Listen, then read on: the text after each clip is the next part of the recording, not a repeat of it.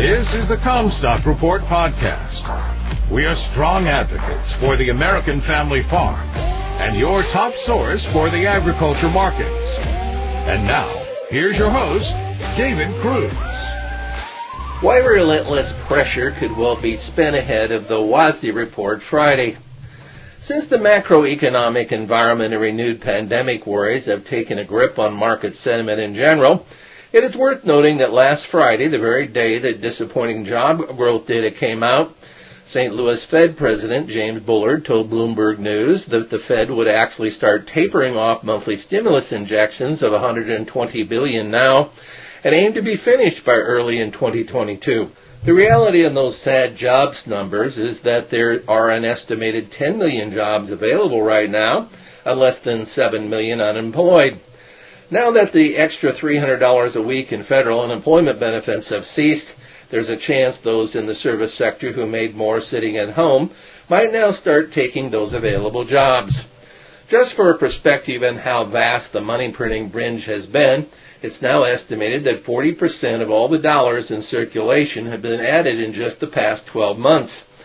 Bullard said that inflation still seems under control, but if that heats up, the Fed will have more flexibility to put it in check by beginning to raise interest rates if they've at least stopped adding 120 billion to the money supply each month like clockwork. Power has been mostly restored in New Orleans and while container ship operations are back in service, DTN reports that only Louis Dreyfus in Baton Rouge was actually resumed loading bulk grain as of Wednesday, and a dozen others have yet to resume loadings. Further, even when power is restored, others can only then complete needed repairs. Well, we can't be sure that there is a little more downside left for corn if funds resume selling, the action hints that the worst is over.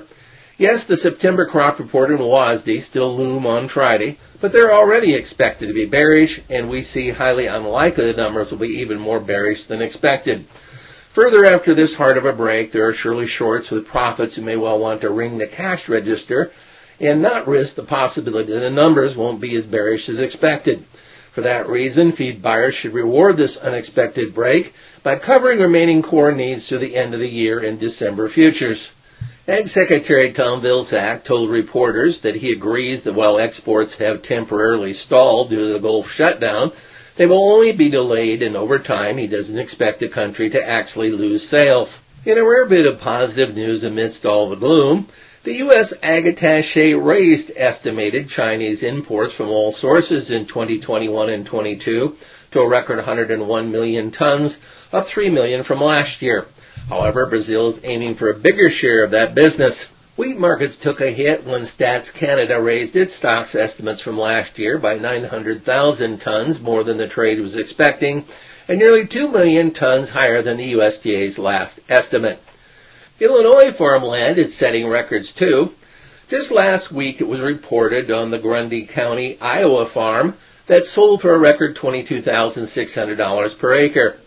The Illinois Society of Professional Farm Managers and Rural Appraisers conducted their own survey and found that during the first half of the year, farmland prices in the state of Illinois rose by 20%. They say that's happened in only four out of the last 51 years.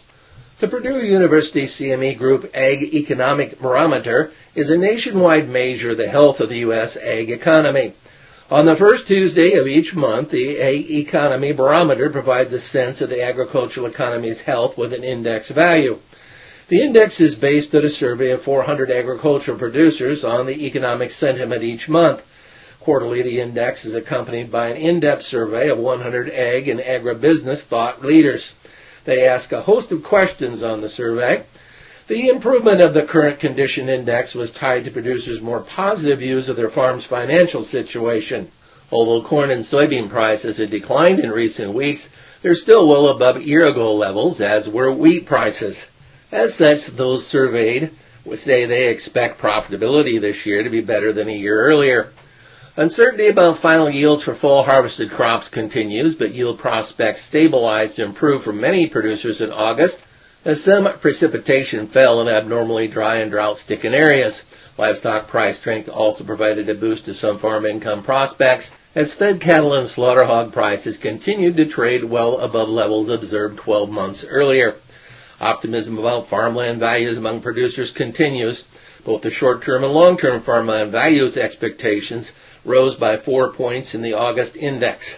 You've been listening to the Commstock Report. For more information on marketing opportunities, contact us at Commstock.com or call 712-227-1110. For a more complete version of the Commstock Report with hedging strategies and trade recommendations, subscribe on our website at Commstock.com or reach out to one of our risk management specialists about how we can help you protect your profits.